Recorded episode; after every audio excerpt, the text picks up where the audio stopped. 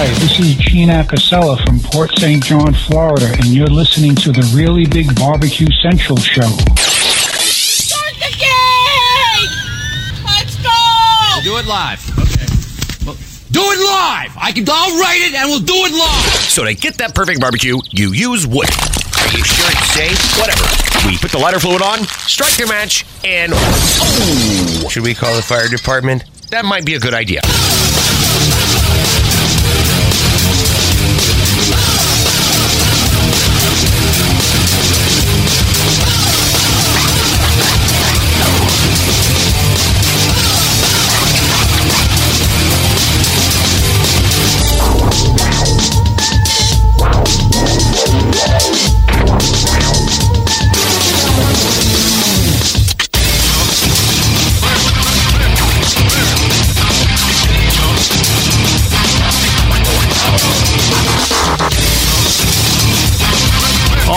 Good evening and welcome to the Really Big Barbecue Central Show. This is the show that talks about all things important to the world of barbecue and grilling.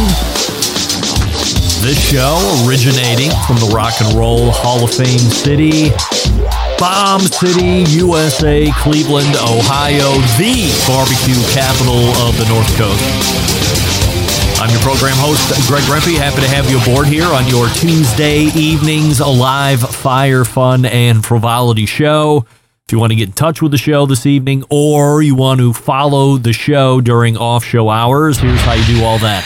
You can get in touch with the show by sending an email to Greg at TheBBQCentralShow.com. Follow us on all the social media channels at BBQ Central Show. And be sure to subscribe to the show podcast feed on your favorite podcast platform. Anything else you want to find out about the show can be found at the main website, TheBBQCentralShow.com. And here's what's happening in case you get the newsletter. Coming up in about 12 minutes from now.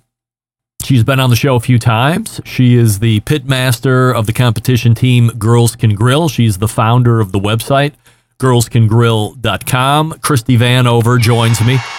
Christy was live and in person at the Consumer Electronics Show in Vegas 2 weeks ago. So we talked about it with Wes Wright last week, just two dudes chopping it up who weren't actually there, but Christy was actually there.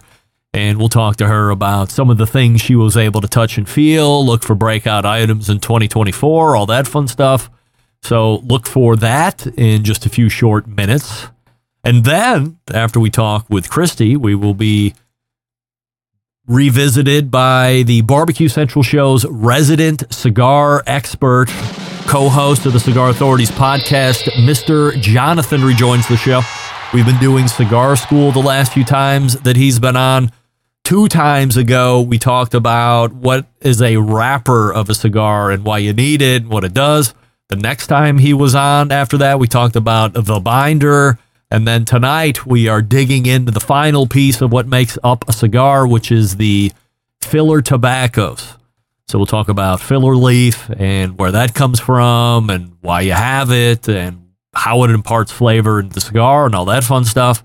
So Mr. Jonathan closing out the first hour, and then second hour, it's the fourth Tuesday of a month, and that can only mean a refiring of the most popular recurring segment ever, the embedded correspondence. Doug Scheiding from Texas, John Solberg from Michigan, and Rusty Monson of the great state of Utah. Sorry, my mistake, great city of Utah. Forgive me. Yeah. So... look for those 3 guys coming up in the second hour. We have a long, ever-growing list of 100% surety questions. And then if we have time left over remaining in the show, we will have some other topics outside of surety questions that we want to dig into as well. So looking forward to the embedded correspondence as we do each fourth Tuesday of the month in the second hour. Christy Vanover, Girls Can Grill, Mr. Jonathan, your first hour, embedded correspondence, your second hour. Don't forget, you can follow me socially, Instagram, X, TikTok, and the Snapper Snaps at BBQ Central Show. We say good evening to all of you watching tonight through one of those video streaming platforms. You can go to facebook.com/BBQ Central Show to watch. You can go to twitter.com/BBQ Central Show to watch. And you can also watch on YouTube, which is youtube.com/@BBQ Central Show, where we also have a YouTube poll question of the week, which is the only place you can get certifiable results and voting. Tonight, we're asking everybody this on the heels of Jess Pryle's segment last week, where the tail end of that whole conversation got a little sideways in a good way. But we're going to ask everybody this. Have you ever eaten questionable shrimp or prime rib at the strip club? And currently, 71% of you are saying hell no to the no-no. I have to be honest.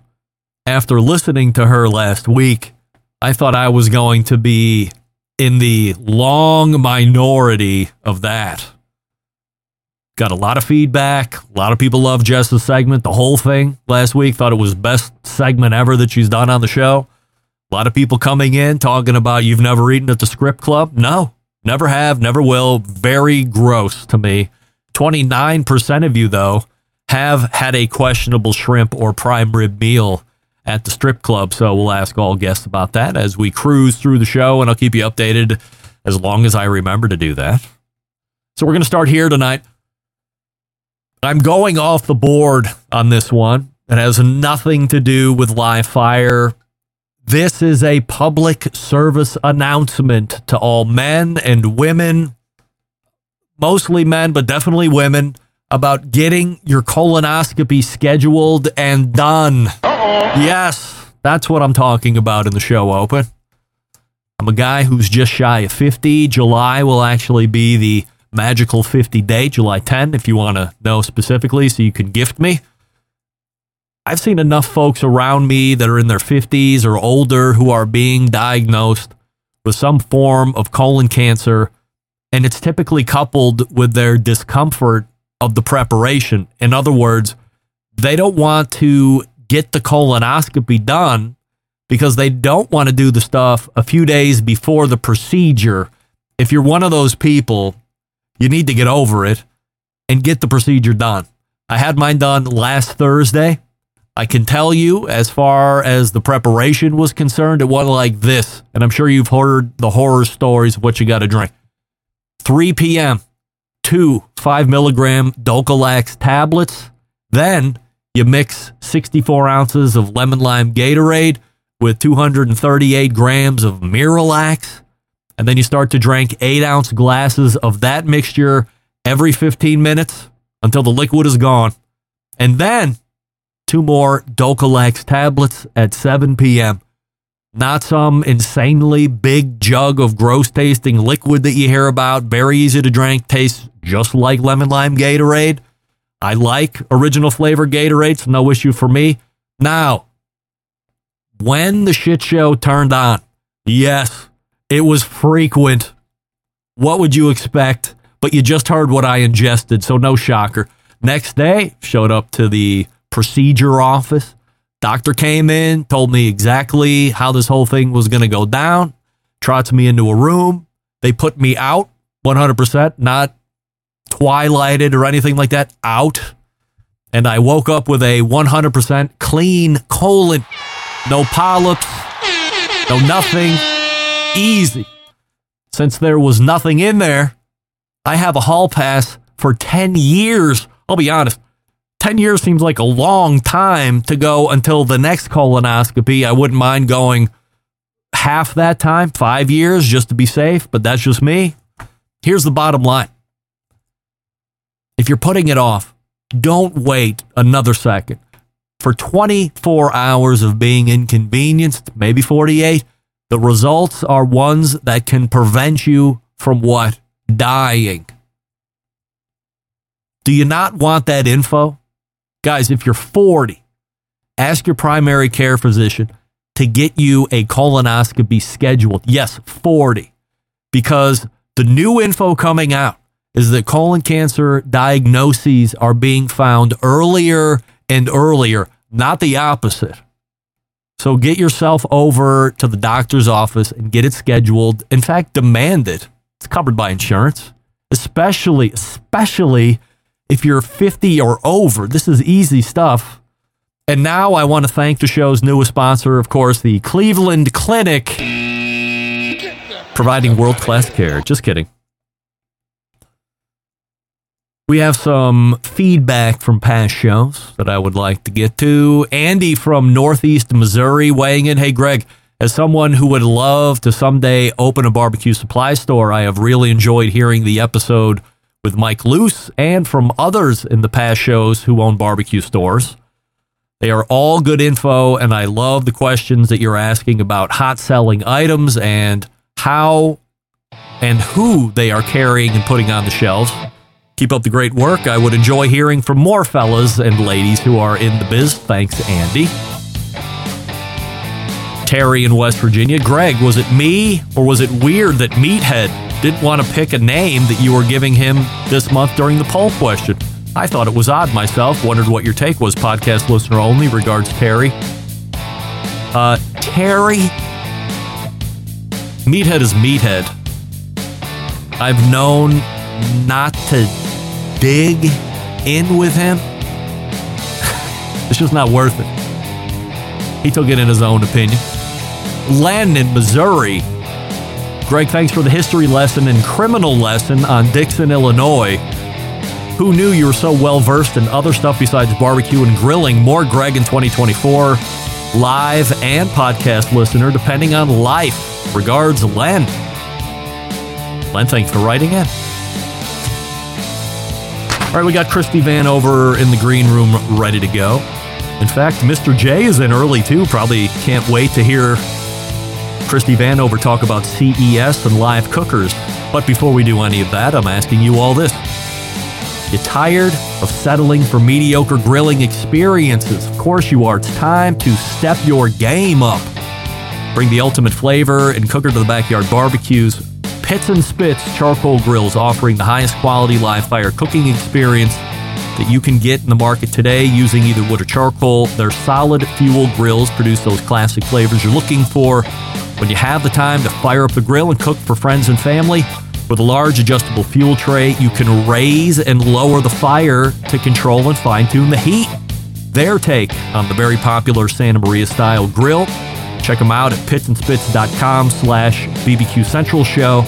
Again, that's pitsandspits.com/BBQ Central Show. And when you're spelling Pits and Spits, it's the double T on the Pits and the Spits. You can use promo code Charcoal Central at checkout. And when you do that, you can save $150 off any charcoal grill that they're offering. That's right. You love to save money. All Centralites do. Rule number 3 of the show. If it's free, it's me. But rule number 10 of the show is if you can save $150 on a Pitts and Spitz charcoal grill, then you use code Charcoal Central and you save that money.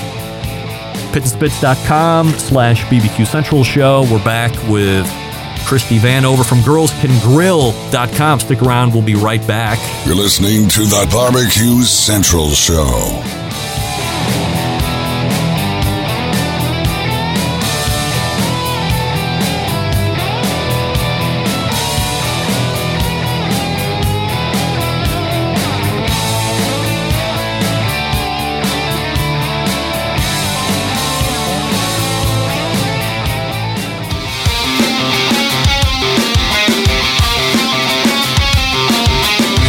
Broadcasting live from the BBQ Central Show studios in Cleveland, Ohio. You're listening to the BBQ Central Show. Once again, here's your host, Greg Rempe.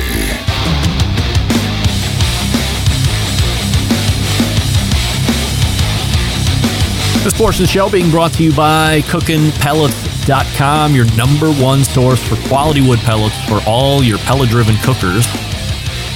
First, you visit cookingpellets.com and see all the products, and then when you're ready to buy, you go to Amazon.com or Lowe's.com or Walmart.com. Same great product, same great pricing, best shipping rates ever, even better than cookingpellets.com if you can believe it. Told to be by Chris Becker, I'm not lying. So, cookingpellets.com, the place to go to peruse and then buy at Amazon or Lowe's or Walmart. As I mentioned last week, the place to bring your grills and cookers for unveiling might not be the traditional live fire industry trade shows anymore. Instead, CES could be the place where all of this should be taking place from now on. My next guest was at CES a few weeks ago, and I am happy to welcome her back to the show. To further discuss it, the pitmaster of Girls Can Grill, Christy Vanover. Chris, before we get into CES and what you're up to, the new podcast, all that fun stuff, we have a YouTube poll question of the week that we're asking everybody. And I need to know, Christy, you first and foremost, have you ever eaten questionable shrimp or prime rib at the strip club? Do you only care about the questionable ones, or no? I guess food in general? No, the answer's definitely no. Thank God, 75% of us are saying no, we have not ingested any questionable shrimp or prime rib or food in general. It skeeves me out, but 30% or now 25%, I guess, doesn't skeeve them out at all. So glad to have you back on the show. First things first. Most recent thing is first. You were at the Fancy Food Show in Vegas yesterday. So anything that grabs your attention there that you think will break into mainstream food or live fire food in 2024? Not so much live fire. I didn't think there was anything too earth-shattering. Lots of barbecue rubs, sauces, stuff that we've seen before. But just in the grilling side of things, I will say something that stood out to me was grilled pickles. So a company called Randy's Pickles, which we shared was based out of Cleveland. They actually are... They are grilling the cucumbers before pickling them. So they add a little bit of char, smokiness flavor to them. So that was something that was a little bit unique. Did you have a sample of those? I did. They were good. I wish they were a tad bit more smoky. But other than that, I mean, it was fun. It added some new depth to it. Where was the pickle flavor? I'm always I love pickles, but I don't like any cucumberness, reminiscent cucumber, anything. If it's a pickle, I want it to be pickle, no crossover. And like Katz's Deli has like half sour. I don't like any of it. Is it full pickle, or do you have some cucumber? I'd say you have the crisp and texture of the cucumber, but I would say it is more on the pickle side, and it's not the dill side. It's a little bit more of that sweet and tangy with just a little bit of heat. Very good. Yeah. So we'll be on the lookout for that. I'm surprised I haven't had them, but we'll chase them down here at the local Heinen's. So let's go ahead and recap. They're called sideburns, by the way. You get it? Yeah. Well, so I went to the website, by the way, and it appears online, at least at this point, they're sold out, so they must have done really well at the Fancy Food Show to sell them right out, but we'll keep an eye out for them. So let's go ahead and recap the CES. High level first. Are you surprised at how many cookers there were at this event? I was. It's been about 15 years since I've been to the Consumer Electronics Show. It's held in Vegas every year, but I haven't really had a need to go since I've been in the barbecue and grilling industry. But this year I saw that there were some grill companies who decided to make a debut, and the whole food tech section has been expanded significantly. So yeah, I thought it was interesting. It's a big investment for those companies, but it's a big audience too. For scale, what percentage of the show was cookers in some form or fashion, regardless of fuel, compared to whatever else was being exhibited? Like 0.01%. Oh, wow. It was, the show is in at least 5 casinos, multiple convention centers, thousands of exhibitors, and there were 6 grill companies. So, yeah. Overall, well-tended event? Yes, tens of thousands of people from all over the world. Yeah, it was huge. It was overwhelming how many people, but it was pretty cool. Favorite non-cooker item at the show that you saw? I'm so in love with Govee lights now. Nothing to do with food whatsoever. It's just this whole thing that you put these LED lights behind your TV, and it makes your whole living room like glow the same colors of whatever's on your screen, and it just makes your TV look a whole lot bigger. And they were on display there. We just got it at Christmas and installed it, and they were there, and so yeah, I kind of fangirled on that. How do it know what color to change? There's a little camera that sits over your TV. You can either do the HDMI input and it knows that way, or there's a little camera that mounts over the top and doesn't view you on your couch. It just views your TV, and you calibrate it, and yeah, it's cool. Last time you were on the show, we talked about the new Connected Joe Kamado cooker from Kamado Joe, obviously. That was at CES as well? Anything different about it as you see it in this version, or same thing? It was the same version and even the same firmware. They're getting ready to do a firmware update on it, but nothing has changed from when I talked to the engineers. You a frequent user of that? I would say yes and no. I have so many different grills. It's not the grill itself. It's just that I'm always using so many different grills for different clients that I don't have time to use every grill as often as like if it was just my only grill. But I'm still a fan. What's your favorite grill out of all the grills? How many do you have? I've got like 30. Wow. Yeah, it's I mean, it depends on the occasion. I love my Hunsikers for cooking on the competition circuit. Those are by far my favorite. I've got 3 that I compete with, but I've got 2 more in the backyard. I love my Grill Works, which is a Santa Maria style. I love my new Masterbuilt Gravity Fed. That one's really fun because it's like pellet but charcoal. We can talk about that because that was at the show too. Yeah, and then I have a pellet grill. I have my Ninja grill. I just have so many different grills and gas grills. So let's talk about the Masterbuilt since it's top of mind. Is this the one that has the chute like in the grill itself, where you're putting the charcoal in the actual cooking chamber? Or are you talking about the gravity-fed Masterbuilt? So they showed off both at the show. They have the one that has the chute inside. It's like the hopper, I guess, that's inside the grill. That one's called the Auto Ignite. Yep. That one is available now, and it's about $500. That little box does take up some of the grill space, obviously, because it's in the grill, but it's the standard size of your gas grill. And it's cool because that area is also metal, and you can put the lid on it, and you can actually like griddle on it or sear or get your hamburger buns warm or whatever you want on it. And it's also charcoal with that pellet technology. So it's got the temperature probe inside. You set your digital dial, and then it will adjust with the fan that blows to keep the temperature where you want it. At $500, seems like a great value. There's a lot of other industries where value doesn't necessarily mean sacrifice in quality. In this instance, Masterbuilt has been renowned for building to price point. Great ideas, great innovation, but not necessarily longevity in life, great craftsmanship, all this stuff, because it's always coming from the Far East. What do you think about a reasonable lifespan if you're doing 3 or 4 cooks a week on it? I would say several years. Oh. Yeah, I mean, it was pretty solid construction. I haven't cooked on it myself. They're going to actually be sending me one, so I'll play around with it and see. But yeah, I mean, I think it's going to hold up. It's not as thick as some of those more expensive price points as far as the metal and the grade goes. But yeah, so long as the technology holds up, that's the only thing. Like, I mean, you run into that with pellet grills too. The motherboard will go out and you have to replace that. So I don't know the longevity of that. But the grill itself, I think if you maintain it, keep it clean, it should last you a good while. Do we classify Weber as being at CES, or were they somewhere else?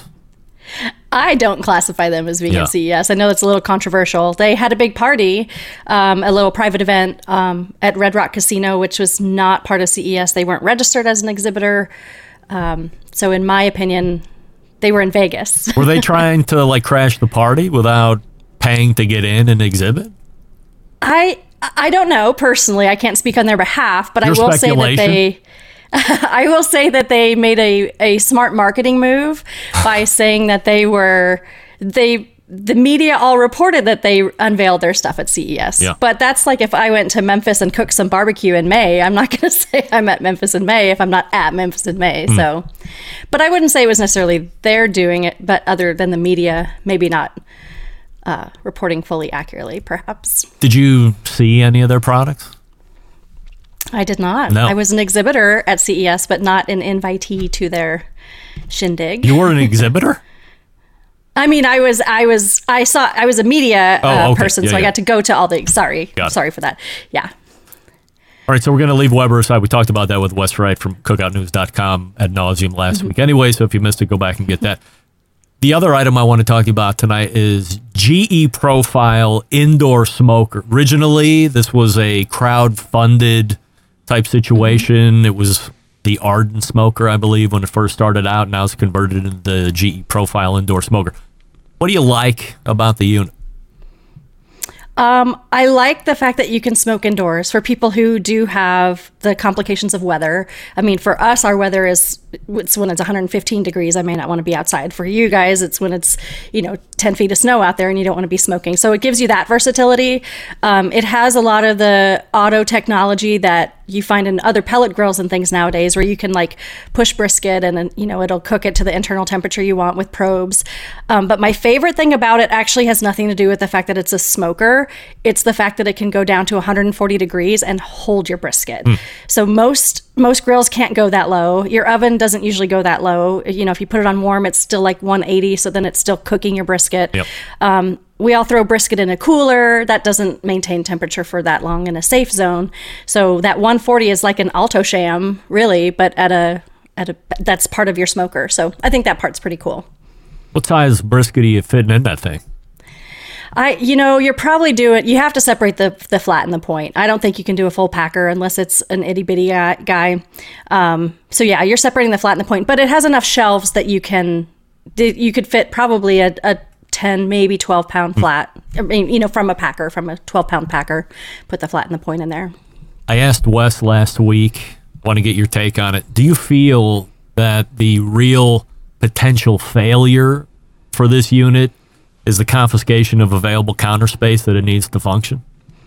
I think that's going to be a big issue because it is the size of a microwave, but vertical. So like if you took your microwave and you just tilted it 90 degrees and set it on your counter, and if you're an avid smoker, it's probably, you can probably make room for it. But if it's something you're going to do like once a month, I think that could be a challenge. Plus 40 pounds, is that heavy enough to not want to lug it up and down the stairs or, you know, even in and out of the cabinets in the kitchen and you run into out of sight, out of mind type thing? Yeah, that's a good point. I don't know how much my KitchenAid weighs. I know my KitchenAid weighs a lot, but I bet this probably still weighs a little bit more than that. The mixer KitchenAid? Yeah, that's that not thing's 40 heavy pounds. For me. That's not 40 I know pounds. It's not 40, but it's heavy. I mean, it's maybe like 10, so if something's like, you know, I don't know that I could lift the 40 pound one as easily. Maybe I could. I don't know. I mean, its potential success is going to be for the person that has the room. They're buying it for it pretty much, and they're just going to stick it in there. It's always going to be visible, and they don't care that they're losing that much counter space probably. Yeah. But you know what? I've kind of made a new philosophy on my own life and how my house is. We all think we have to have our certain dining room, our certain living room, our certain bedroom, our whatever. Everything has to be however we think it's traditionally supposed to be. If you want to put the smoker in your office or in your dining room, you know, it doesn't have to be in your kitchen. Just like find a place in your house and make room for it. So if you really want it that bad, you know, they're going to be sending me one. So I have no idea how the food tastes off of it. I didn't get a chance to taste it, but I'll be getting one soon. So I'm interested to check it out. I will say that it functions similarly to the Ninja Woodfire Grill, I think, except that the Ninja is convection. So the air is kind of circulating in it, whereas this one, it's not. And then this one, obviously, the smoke gets catalyzed, so it's okay to be indoors, whereas the Ninja Woodfire, you have to keep that outdoors because the smoke doesn't. I'm looking at our time left, and I'm trying to figure out which one I want to ask you about. I do want to talk about this one first. We have enough time. We'll go back to it. Sear Grill's Perfecta. Yeah. Was all the rage of CES. Even the nerds were covering it in awe. I saw your bit that you posted on Instagram or whatever you did.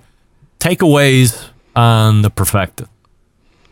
It's pretty for somebody who wants to put on a show. Practicality I'm not sure about because it's like you can cook a few steaks and you cook them vertically in like 90 seconds. Again, I don't know what the flavor is going to be like. It cooks at 1,652 degrees. So it's similar to like a Schwank grill or one of those that cooks really, really hot and fast.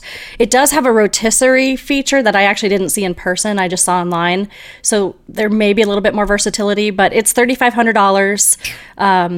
She's really pretty. So like if you are one of those people with a big swanky backyard and you want to put on a show, I think that, yeah. Otherwise, it's a pretty heavy price point.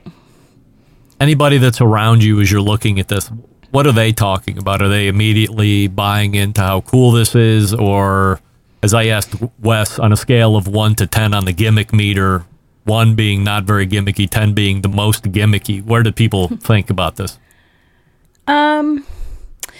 That's a good question. I think it's definitely, before they hear the price point, they're like, that's a cool thing. Like maybe this, gosh, that's hard. Yeah, maybe like a 6. I don't know. Price is a driver here, isn't it? I think so. It was $1,000 off at the show, actually, so you could get it for $2,500. But I just don't know a lot of people who follow me that spend the thousands upon thousands of dollars for grills, unless it can really do a lot of things. This wasn't demonstrated either. This was just like a big light show in the booth. You didn't get any samples or see the actual heat or anything?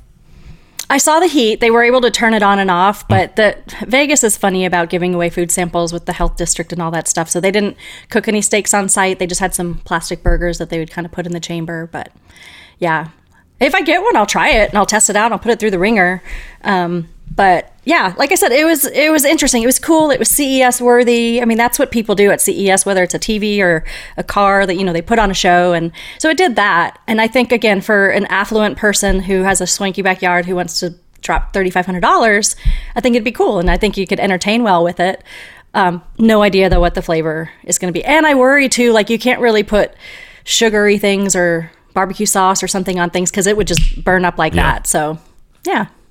I think why it's at CES too is it's the artificial intelligent driver, as far as you push a couple buttons and then it figures it all out, measures it, and all of a sudden now it's cooking, and then it's bringing the burners in, bringing the burners out to kind of give you that whole feel. I'm always a little leery about cooking an 1.5-inch steak in 1.5 minutes and having it be perfect. I can't reconcile that in my mind yet. I'm not saying that it doesn't happen, but you look at some of those other cookers, like you were talking about, like Schwank and Otto Wild and all of those similar stainless steel.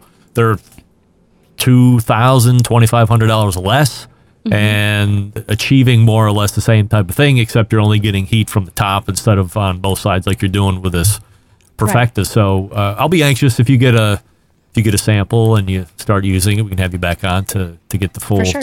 Actually, I'm working on an interview with the owner of the company, but he's in England, and that's going to make for a very weird interview for him if he wants to stay up until 2 a.m. But people have done it before, so we'll see what happens. He's super cool guy, and I mean, they were obviously very passionate about the product, and so it must cook food okay, because otherwise they wouldn't have this big of an investment. So I'd like to try it too, but yeah, that'd be cool if you get him on. We got 2 minutes left. Current Backyard introduces a full-size electric grill. Looks like there's 2 burners, or at least 2 burner control knobs on this. Now look, pulling the curtain back, I don't know how many people know this. This is a new version of the Charbroil Edge.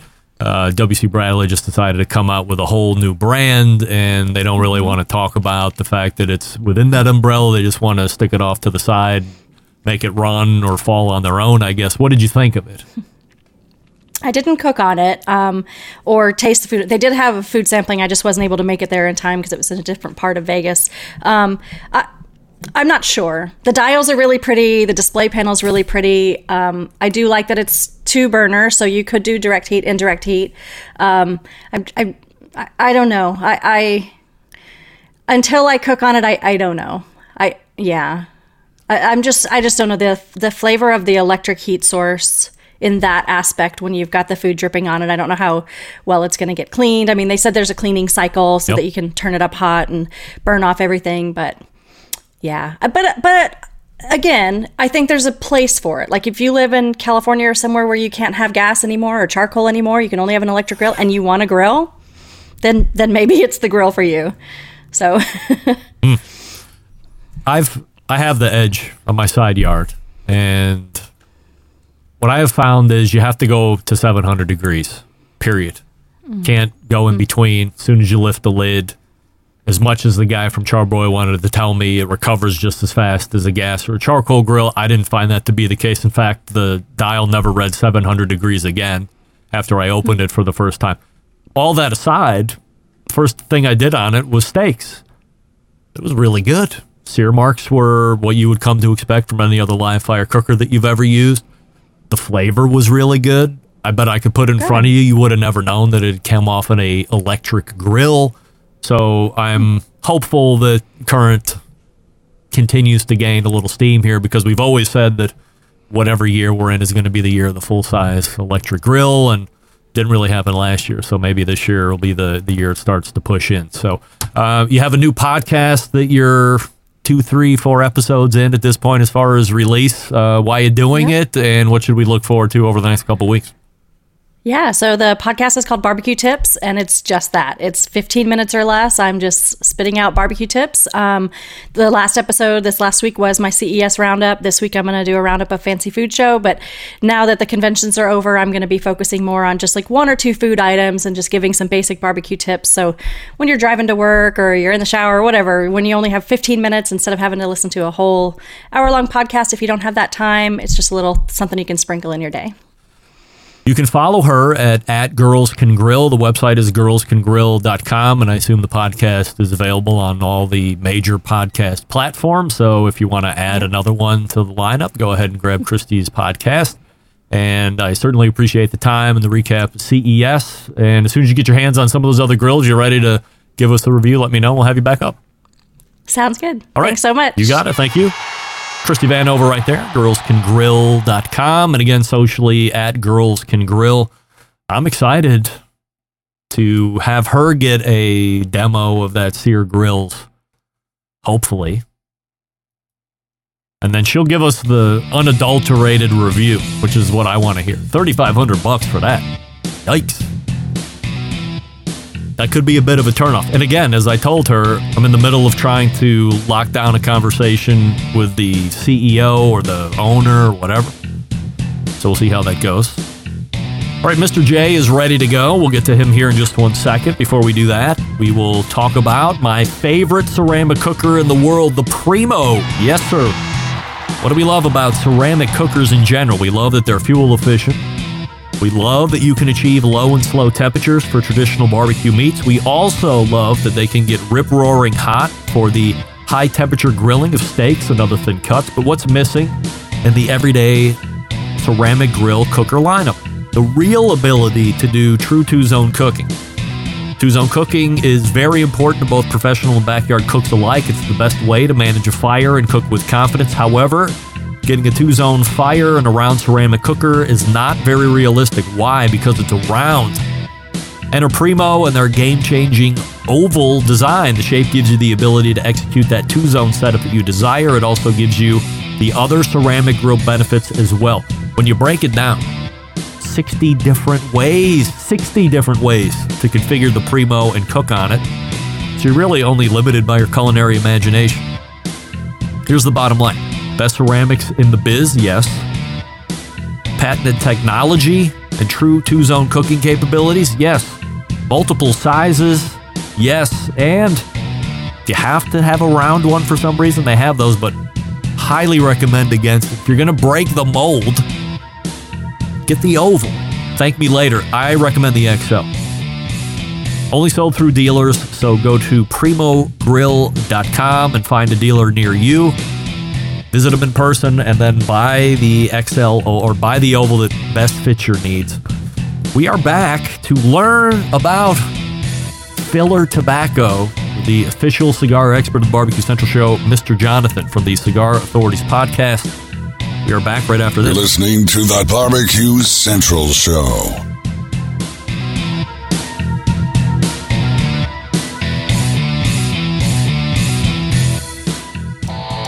Howard Stern, Jim Rome, Dan Patrick, and Greg Rempe. The Mountain Rushmore of talk show entertainment. Now, let's get back to the Barbecue Central Show. Welcome back. This portion of the show being brought to you by Fireboard 2, Fireboard 2 Drive, and the Fireboard Pro. Monitor up to 6 different temperatures simultaneously, connect to Wi-Fi for cloud-based monitoring, or connect via Bluetooth if you have Alexa or the Google Assistant or other smart speakers in your home. Fireboard integrates with most of those. Fireboard.com is the website. You can call with questions, 816-945-2232. My next guest, well-known figure in the cigar community and one of the co-hosts of the very popular Cigar Authority Podcast. The weekly show finds him and his co-hosts sharing their passion for premium cigars and provide invaluable insight on everything from cigar manufacturing, the business end, latest trends, making the show a trusted source for cigar passionados like me worldwide. It has also earned him the title of official cigar expert for the Barbecue Central Show. We welcome back our pal, Mr. J, to the show. All right, Mr. J, before we get into figuring out what filler tobaccos are and why they are important to cigars as we finish cigar school, we have a YouTube poll question of the week that we're asking everybody, and it's this. Have you ever eaten questionable shrimp or prime rib or food in general at the strip club? Yes or no? Mr. J, I don't have you for some reason. Are you on mute? Potentially? He's reconnecting. How about that? Yes, sir. All right. Love it. Let me circle back. Questionable eating of shrimp, prime rib, or any food at the strip club. Of course. I mean, if you're there, can you really trust the food sources? I mean, I would never, as I said last week, there's no way I would ever eat food at the strip club. I mean, I can't begin to imagine a life scenario that would find me going to a strip club to eat, ever. You're way more daring. You know what? You make a great point, but sometimes you don't want to spend on the drinks. So maybe you get the nachos or the prime rib looks good, and I'm a carnivore, so prime rib would be the only thing I could get. You are butting in with the 21% that are saying yes, they have eaten at the strip club. 79% of us are saying no, we are not eating at the strip club. Last couple times we've had you on, it has been Cigar School 101, and it's really gone over to rave reviews. I don't know if I've messaged you or not, but I'm getting more and more feedback, emails, direct messages saying, hey, the cigar guy is great. He's getting me pumped up. I'm going to be trying cigars now, or it's refueled the passion that I once had but lost, and I'm going to get into it again. So appreciate all the knowledge you've been dropping over here. The last part of Cigar School here tonight is filler tobacco. So let's start right at the high level. What is filler tobacco and what do it do? So filler tobacco, you get maybe 7 or 8 leaves that go into a blend of the cigar. So the outside is the wrapper. The next level is the binder, which we've discussed ad nauseum. And then you have the filler tobaccos. So filler really equals flavor. Inside the filler, you're going to have roughly 1/3 of very low priming tobacco, which is super high in combustion. It's also high in off-putting flavors like ammonia, a little bitterness from nitrates. That tobacco just doesn't take to the fermentation process as well because it's thinner and it can't be worked for as long. The longer you work tobacco, the thinner it gets. So you're going to have a little bit of off-putting flavors from low primings. Middle priming, you're going to have a lot of aroma. So this McAuliffe Black that I'm smoking this year, Cigar of the Year, has a large proponent of middle priming tobacco, very aromatic, not a lot of strength, decent combustion, but mostly it's about the aroma with middle primings. Then you get into the high primings, often referred to as Lajero, and that is where you get your nicotine strength and also mouthfeel, because most of your flavor, as you know from the barbecue world, gets backdoored from your olfactory senses. So you smell more of the flavor, which is middle primings, but the actual taste on your tongue, whether it's spicy, whether it's earthy, maybe it's sweet, sour, bitter, those all happen from the high primings. So the filler is going to be a big proponent of, or 2/3 of it is aroma and taste. So middle primings, high primings, and low primings are there to add combustion and often to round out the flavor. So if you have tobacco that has is on the chocolatey sweet spectrum, to be balanced, you know from cooking, you need to have something that's going to be on the bitter or sour side, and that's going to be your low primings, which will also boost combustion. So as the farmers are planting and harvesting, filler tobacco isn't a specific plant where it's just being grown for that. All of this stuff is going to be taken in part and parcel off of an individual plant. It's going to, this part is going to be a wrapper. This part is going to be the binder. This part's going to be filler tobacco. Farmers aren't just growing for filler tobacco specifically. No, they're mostly growing for wrapper. So all of the better leaves with no water spots, no blemishes, those become wrapper, and it doesn't matter what the plant is. Even if the manufacturer itself isn't using that particular seed strain for wrapper for themselves, they'll reserve the better leaves and sell those off as wrapper because that's the highest dollar value that you can get. You can get $60 a pound, whereas filler tobacco might be $10 a pound. So the stuff that's blemished, the stuff that's cracked, that has holes in it, that can be used for filler because you're never going to see it. We as consumers buy with our eyes.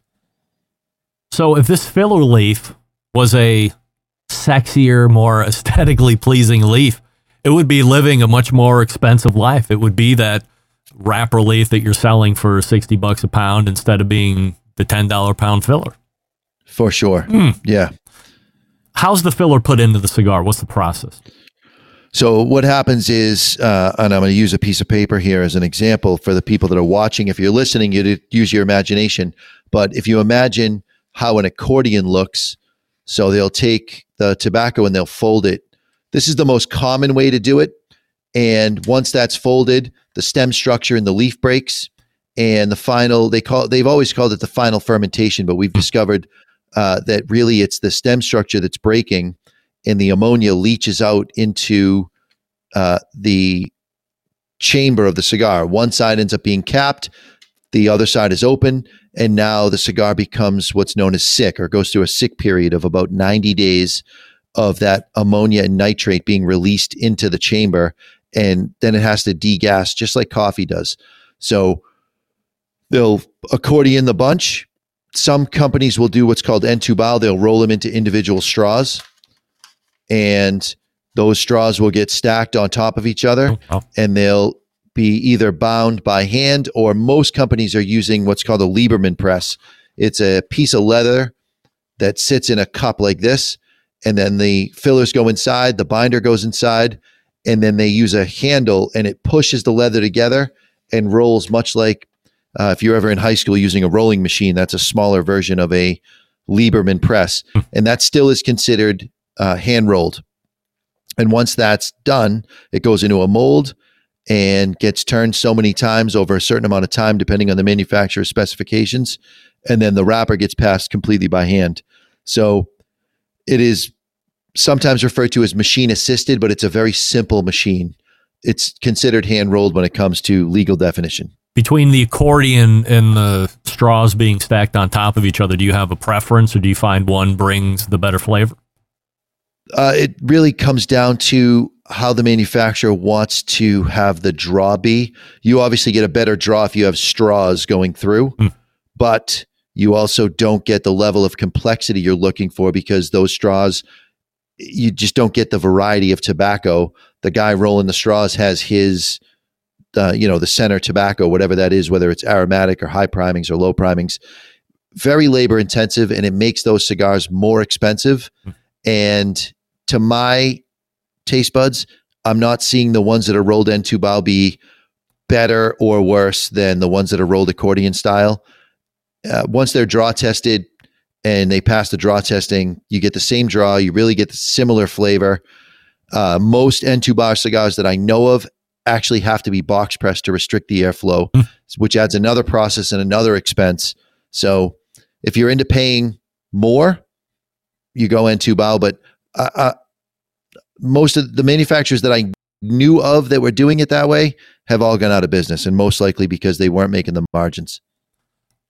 So the filler tobacco, if somebody's just tuning in right now wondering what we're talking about, filler tobacco is giving you the most flavor and the most aroma. Talk about wrapper. I don't remember what we said, if binder was even doing any of that. Maybe it was a little bit, but this is where the major taste components and flavor components are coming from.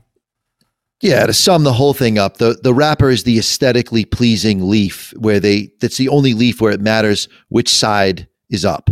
You want it the shiny side up, that is the top of the leaf, and that's how that gets rolled on. The binder is going to be working in opposition to the wrapper. So if you have a thick wrapper, you'll have a thin binder. If you have a thin wrapper, you'll have a thick binder, so that the two can aid each other in their combustion. And then the filler is going to give you the majority of the flavor because that's where the majority of the tobacco is. And you hear people talk, and mostly they're not manufacturers that say this, they are brand owners. They'll say, oh, the wrapper gives you most of the flavor. It's not really true. It's what you can taste because it's on your lips, but flavor-wise, it's 1/7 or 1/8 of the leaves in the blend. It can't provide the majority of the flavor. So if you've missed any of our cigar school, go back. You can search Mr. Jonathan in the search bar and you can learn about more about binders, more about wrappers, which was the first thing that we talked about. And then you can fill it in here, no pun intended, with the filler talk. If you missed it and you're just tuning in. Mr. Jonathan is the sales manager, general manager over there, one of the Two Guys locations in New Hampshire. So what's smoking well in the shop these days, Mr. J? I got to tell you, we put out a contenders pack, which is the top 10 cigars of 2023. And there were two cigars that stood out early on as far as sales. That's one of the ways we track it is people voting with their wallet after they buy the contenders pack. So we saw an uptick in the West Tampa Red and we saw an uptick in the McAuliffe Black. But times are tough. One cigar is $12. One cigar is $8. And for the money, the consumers continued time and time again to vote with their wallet. And McAuliffe Black pulled ahead by the end of the contest by a dramatic margin. Oh. I can't share the exact numbers, but it was staggering. And so McAuliffe Black becomes a cigar of the year. I'm good for 2 or 3 a day right now. I'm very high on this cigar. I love it. And you know me, I'm picky on what I buy boxes of. So it's this and it's Aladino Corojo Reserve. And there's one new one called the HVC Short Corona.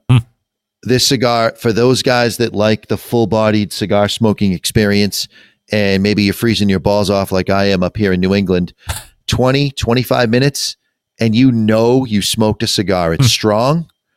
It's got the power. It's got the flavor. And it's a quick smoke. I, too, happen to be a fan of the McAuliffe Black, founded as you guys were introducing it with the folks from McAuliffe. I remember that show specifically and ordered a box, I believe, right off the rip, off of your suggestion on how good it was. And it is a go-to. It's in my rotation. I don't smoke cigars daily just because of, job. I don't smoke in the house, blah, blah, blah. But when I have a chance to smoke it, I'm going for that one. The majority of the time, otherwise, like you, definitely an Aladino guy, thanks to you, of course. A lot of things I'm trying to figure out. We must have similar palates because we seem to like a lot of stuff, or I just want to like what you like, and I'm smoking blind either way.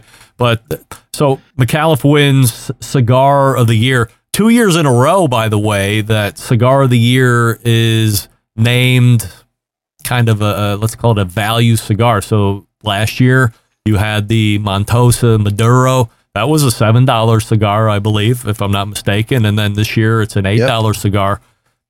Is it 2 years in a row of people being fiscally responsible, or does it just so happen the best cigar happens to be one that's also value?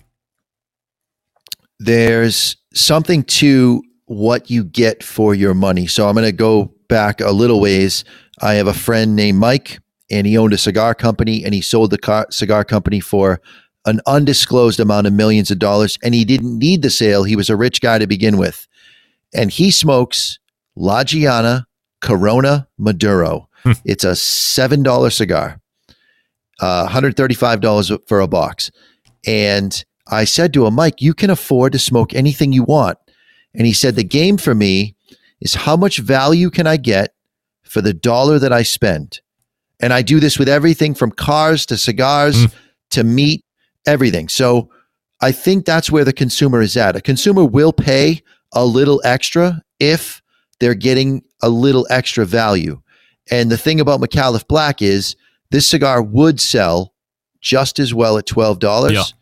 And Al McAuliffe, again, another guy who does not need the money, is taking it on the chin on this one. I think he could go for his balls and get way more money, but he's put out a value cigar that's full-bodied and full-flavored at a very reasonable price point. And those guys that smoke this flavor profile are rewarding him for that. Do you see any first half trends we should be on the lookout for? It's going to be more of the same. It's going to be the companies that are hungry for market share, that put out an unbelievable product. And in the case of McAuliffe, he's holding the price again for this year. This is last year's prices. Everybody is going up. We've done, the other day we did 4.5 hours of price changes. Everybody is going up. And the McAuliffe family said, we are not going up on this cigar. They're going to take the shipping costs went up. Tobacco prices went up. They don't grow tobacco. They buy tobacco. Yep. So everything is going up, and they're saying, you know what? We're going to hold because they want that market share. So when you start talking about legacy brands, and if you want to know what a legacy brand is, just look through Cigar Aficionado. Every single brand that's advertised, that's legacy. And they are raising their prices because they're going to live off their name and they're going to live off their multi-million-dollar ad budgets. Al McAuliffe advertises now on one venue, and that's the Cigar Authority, and they advertised before they got Cigar of the Year, and they won Cigar of the Year fair and square because West Tampa is also an advertiser. They got the studio. Let's talk about JRE for a second because I'm a huge fan. They've actually become a small partner with the show, which I was very excited about, dealing with Viv. Husto is going to be coming on the show here in March, so excited to talk with him, no doubt. We both love the Reservas, we said. However, they have a new offering called the Sumatra.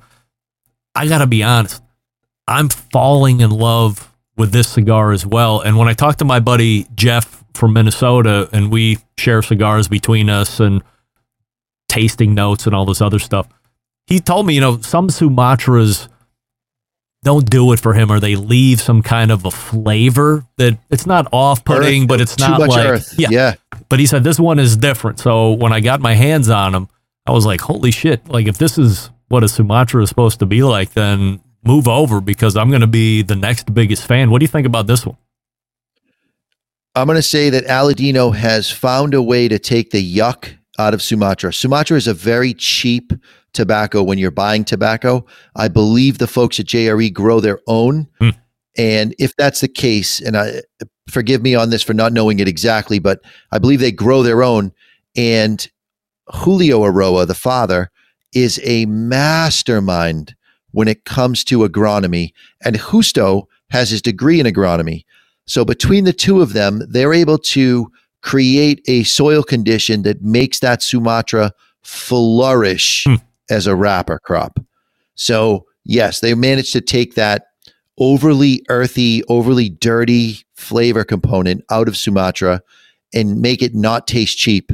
They're charging us for it, by the way. It's a little bit more than the Aladino Corojo Reserve, but it only comes in a Toro, and it's on par with the other Toros in that same level of price. So it's very good.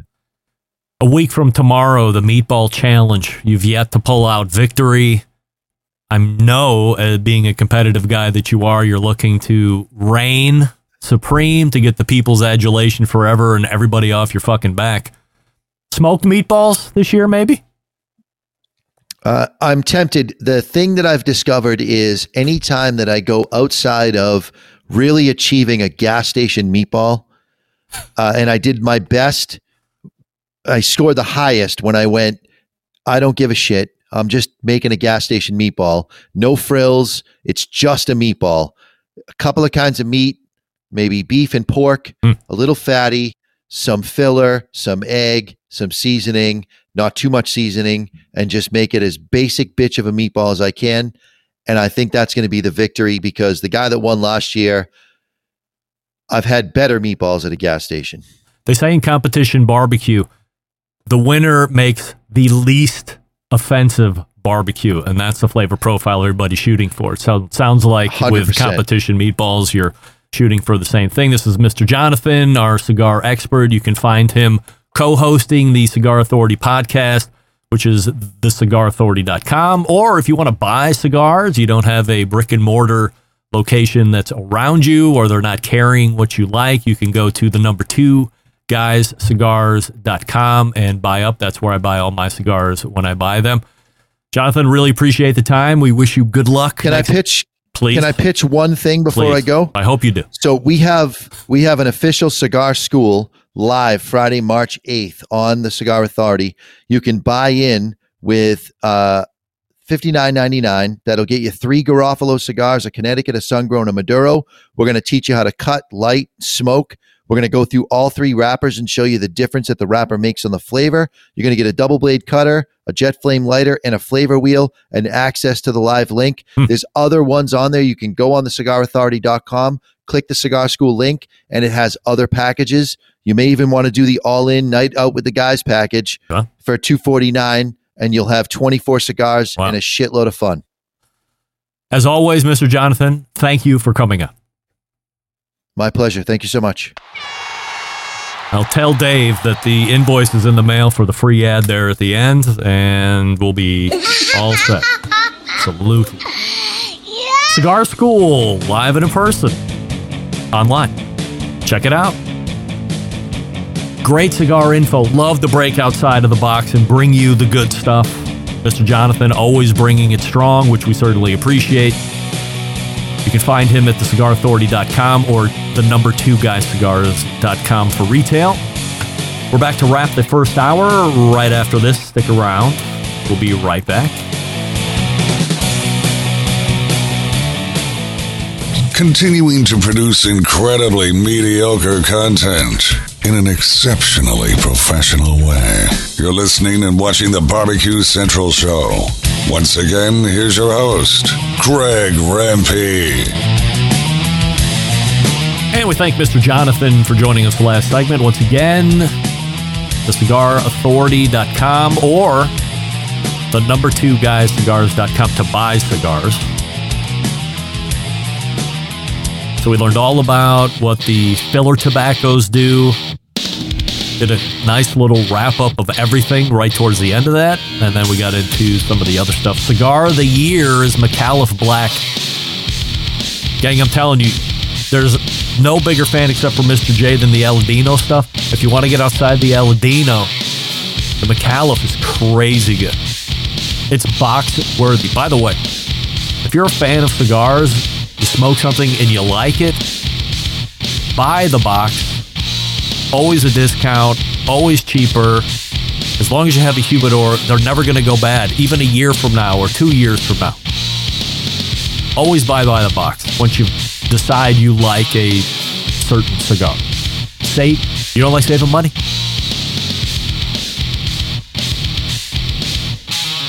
We'll get to a poll update in the second hour as we lead off, and then we have the embedded correspondence filing in here shortly. You're listening and watching the Barbecue Central Show right here on the Barbecue Central Network. Stick around. We'll be right back.